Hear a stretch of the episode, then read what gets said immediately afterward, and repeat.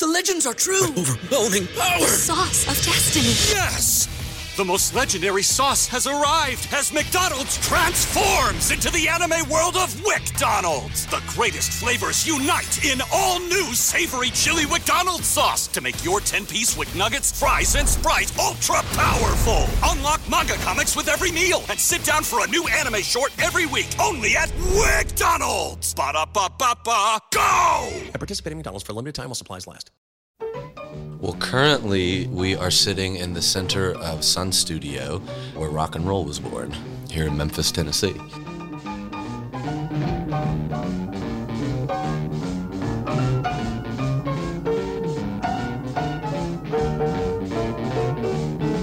You women have heard of jalopies, you've heard the noise they make, but let me introduce my new Rocket 88. Yes, it's straight, just one way. Everybody likes my Rocket 88. Baby, we'll ride in style, moving all along. You're hearing the song Rocket 88, widely considered to be the first rock and roll song ever recorded. It was recorded here at Sun Studio by Jackie Brenston and his Delta Cats. The Delta Cats included Ike Turner, one of the many legendary musicians, to record here. Artists from many genres, such as B.B. King, Roy Orbison, and Rufus Thomas, all used Sun Studio. It was the home to one of the most legendary nights in music history when the Million Dollar Quartet, consisting of Elvis, Johnny Cash, Carl Perkins, and Jerry Lee Lewis, recorded a spontaneous jam session. Sun Studio even played a central role in the feud between Elvis and Jerry Lee Lewis. I'll get to that over the next few episodes, and you won't want to miss it. In this next episode, I'll take you on an audio tour of this legendary studio that changed music forever. I'm Crockett Hall. I'm the audio engineer here along with Zoe, and I also am one of the tour guides. I'm Zoe Duran. I'm one of the tour guides here, and then I'm also one of the assistant engineers in the studio. Awesome. So, why don't you start by telling us where we are right now? As we go, you'll notice that the stories just flow out of Crockett and Zoe. That is the result of giving countless tours over the years. But it's also a product of the space itself, I think. It exudes creativity and invites you to get lost in its stories. From the beginning, this place has been special. I'd like to go back to the beginning of time. No, I'm just kidding. I would like to go back to what this was prior to it being an actual studio. Well, it's funny you say going back to the beginning of time because there's a lot of people who have theories about the electromagnetic activity here in Memphis being part of the reason that rock and roll really kind of stuck in a place like this. Jim Dickinson, who is a famous audio engineer, well, not nearly famous enough. He, he did some work with the Rolling Stones and Big Star and other bands here in Memphis. He also cut here in this room right before they moved down the street from where we're currently sitting. But he used to say there's something about the air in Memphis where it just makes the magnet, the music stick to the magnetic tape more so so it does kind of go back some people believe to the beginning of time but it all kind of started here because of Sam Phillips and Marion Keisker wanting to start a place where Sam could record the incredible blues artists that he heard performing on Beale Street. He was working as an audio engineer for the Peabody Hotel, WREC, which was, excuse me, inside of the Peabody Hotel. And he was very bored with the big band music that he was engineering because just the street over, you've got all of these incredible blues players that are not getting radio play. They don't have a studio in town where they can go and record their music. And so he builds this place with the intention of recording these incredible blues artists. How did they first meet, the two of them? Marion's really awesome. And also, too, to like put into perspective the time period we're looking at, like Jim Crow was happening at this time. Segregation laws were happening when they first opened the studio. And when he was wanting to go to Beale Street and all those juke joints and Beale Street was segregated and that was where the black community was. So that also speaks to the progressive thought and emphasis of everything he was doing at that time, from building the space and thinking of the ceilings to how he worked with the gear he had, even mm-hmm. to that. But Marion, she was really incredible. So she was working at WREC, and Sam met her there. And she was so popular in the city that she started working in radio at 11. And she ended up becoming so popular, she had a gig at every single radio station in the city.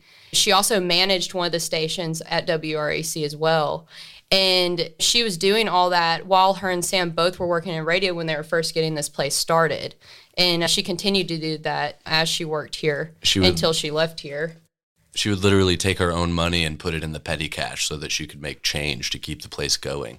Yeah. So she was devoted. Very Oh, much yeah. so. She's a, a not an unsung hero in these walls, but to a lot of people, they know the name Sam Phillips and they don't know quite as much about Marion and how crucial Mm-hmm. she was to the studio and everything that it stands for. Yeah, like her and Sam, they painted all the acoustic tiles and they painted the floor tiles.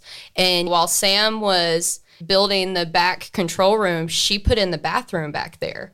So she was very much an equal in terms of like the foundation of this place and what kept it operable. And she also too was an she was an audio engineer. She was a tape operator.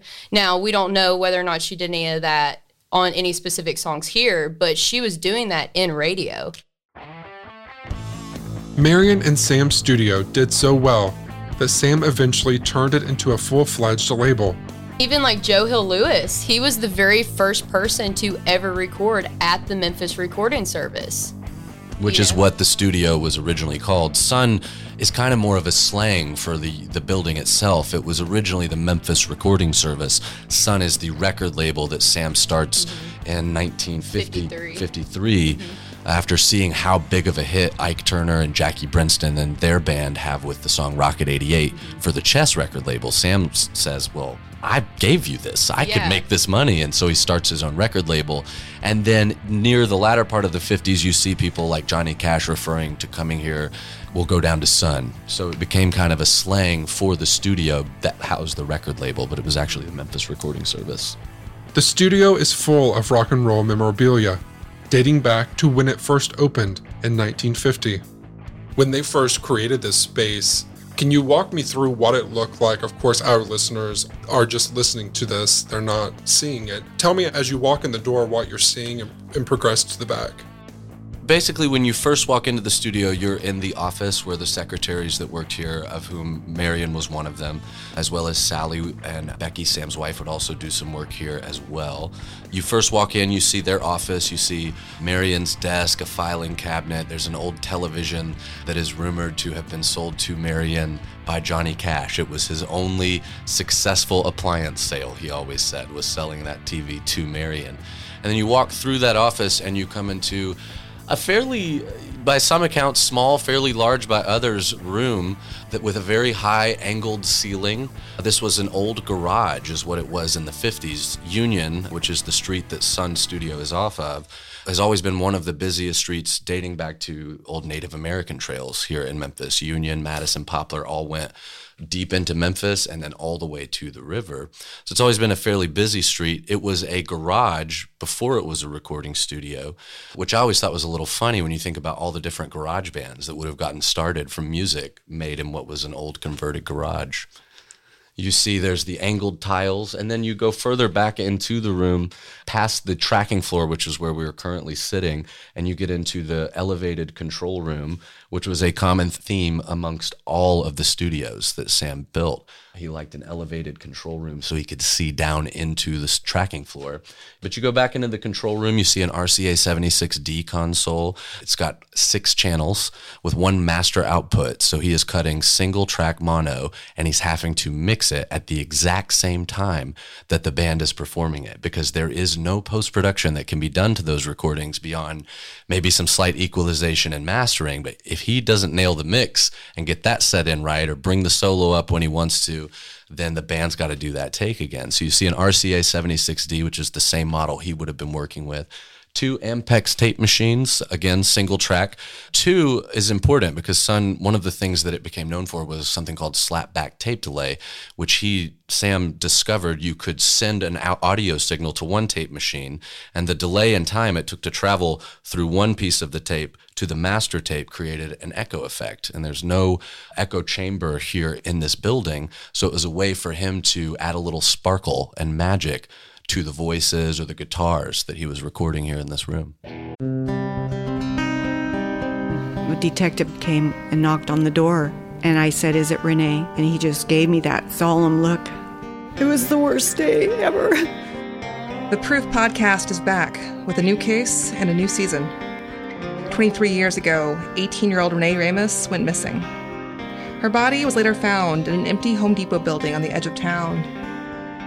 I don't think that they arrested the right people. It's about time somebody's trying to do something. She had a black eye about two weeks before she was murdered. They are involved. They definitely had her body and her backpack. You know people are going to judge you, right? Of course. They're judging me now. They've been judging me damn near my whole life. You can listen now to season two of Proof wherever you get your podcasts and follow along with us as we reinvestigate the murder at the warehouse. I have to ask Did you kill Renee? At Parker, our purpose is simple. We want to make the world a better place by working more efficiently, by using more sustainable practices, by developing better technologies. We keep moving forward. With each new idea, innovation, and partnership, we're one step closer to fulfilling our purpose every single day. To find out more, visit parker.com/purpose. Parker, engineering your success.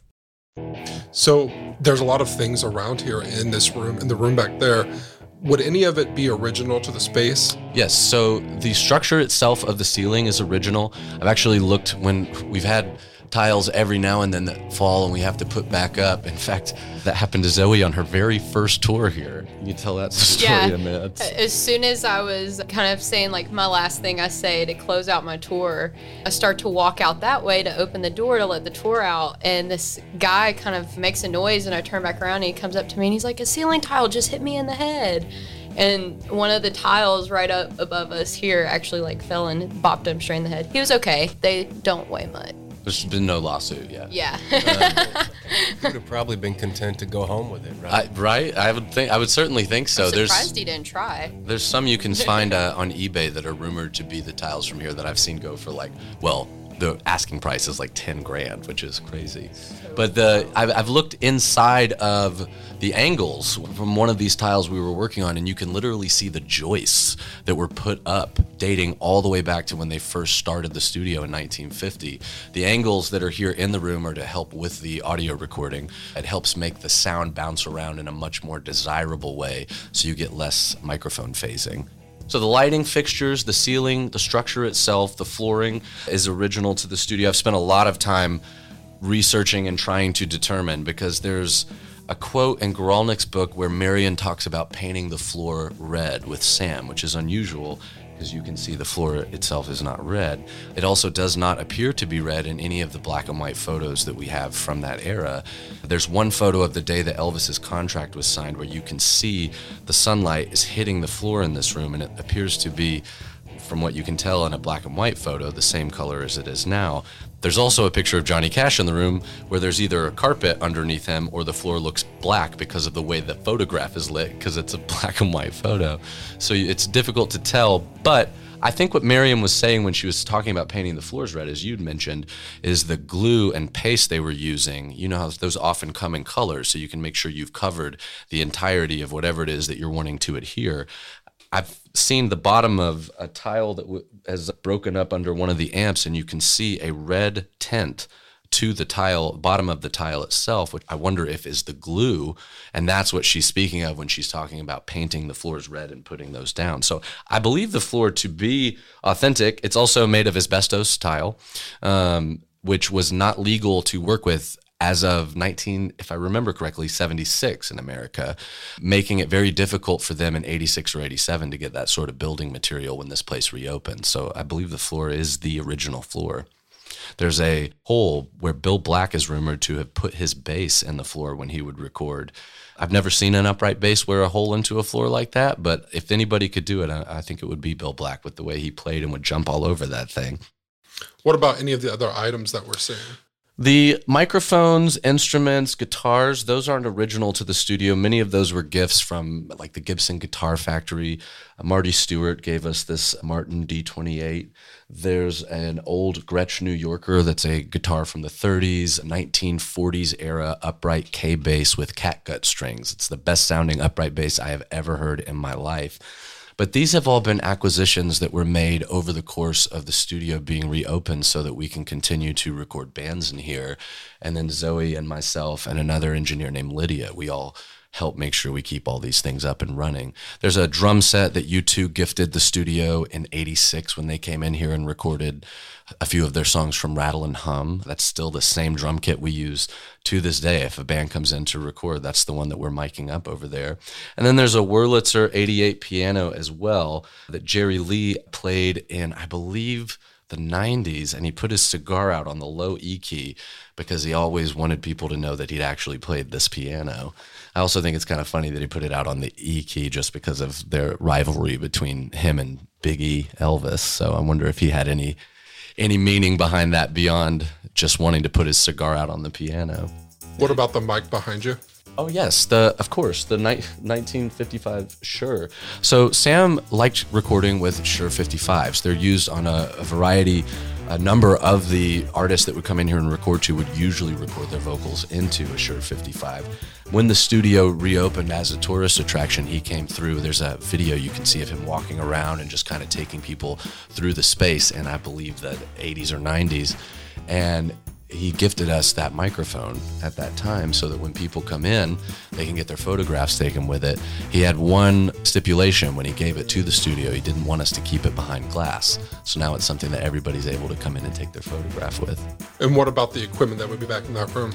No, those are, um, uh, it's all come from different studios. Like this playback speakers here on the floor came from Capitol Records. Brian Wilson would have worked on those with Beach Boys, the Ronettes, God rest Ronnie. Would have, she would have played, had her music played through those. Phil Spector, Frank Sinatra. Those were acquired when the studio reopened, I believe through Muscle Shoals, who had acquired them through Capitol Records. And then a lot of the old Ampex tape machines and equipment were also acquired through Muscle Shoals Studio when there was a, an acquisition in the 90s. In 1959, Sam Phillips opened a bigger, more updated facility. The original Sun Studio on Union Street went by the wayside. But in 1987, a man named Gary Hardy, himself a musician, reopened the original building. Now it is both a tourist destination and working studio. Since then, bands and artists such as U2, Def Leppard, and Ringo Starr have recorded here, but even amateurs are welcomed into this hallowed space. This often transforms Crockett and Zoe's job from engineers into therapists sometimes the job is is almost psychological. It's it's this person is struggling. In what way are they struggling? Will I help or hurt if I involve myself? Sometimes too they're struggling and you got to let them struggle because that struggle is where they're going to get the take. And if I'm poking my head in and intervening, I'm getting in the way of them drawing it out of themselves.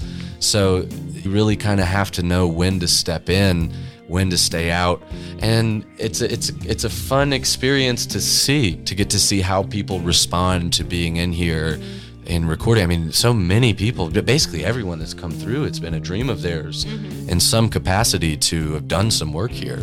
This mix of professional and amateur famous and obscure is part of the studio's allure. It was important that the studio be accessible. The night after the Million Dollar Quartet photo is taken, a band called The Heathens, which were a high school garage rock band here in Memphis.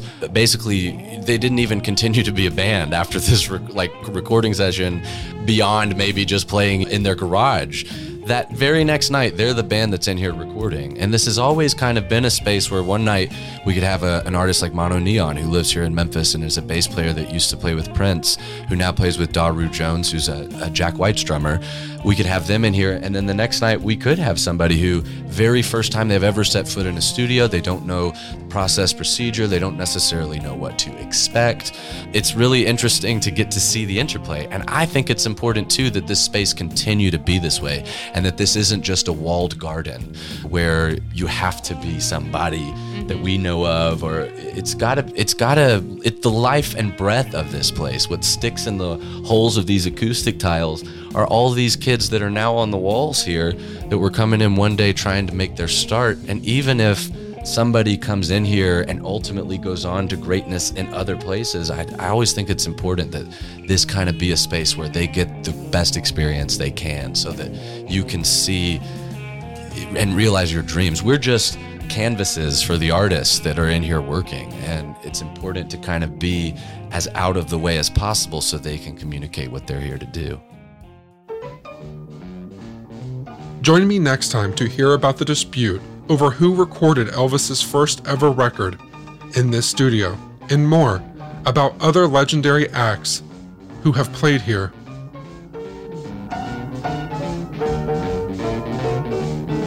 You women have heard of jalopies, you've heard the noise they make, but let me introduce my new Rocket 88.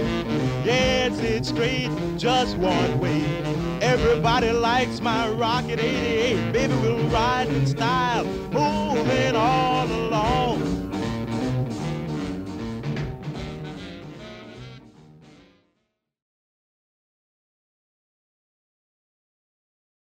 At Parker, our purpose is simple. We want to make the world a better place by working more efficiently, by using more sustainable practices, by developing better technologies. We keep moving forward. With each new idea, innovation, and partnership, we're one step closer to fulfilling our purpose every single day. To find out more, visit parker.com/purpose. Parker, engineering your success. Everybody in your crew identifies as either Big Mac Burger, McNuggets, or McCrispy Sandwich. But you're the filet fish Sandwich all day. That crispy fish, that savory tartar sauce, that melty cheese, that pillowy bun. Yeah, you get it. Every time. And if you love the filet of fish, right now you can catch two of the classics you love for just $6. Limited time only. Price and participation may vary. Cannot be combined with any other offer. Single item at regular price. Ba da ba ba ba.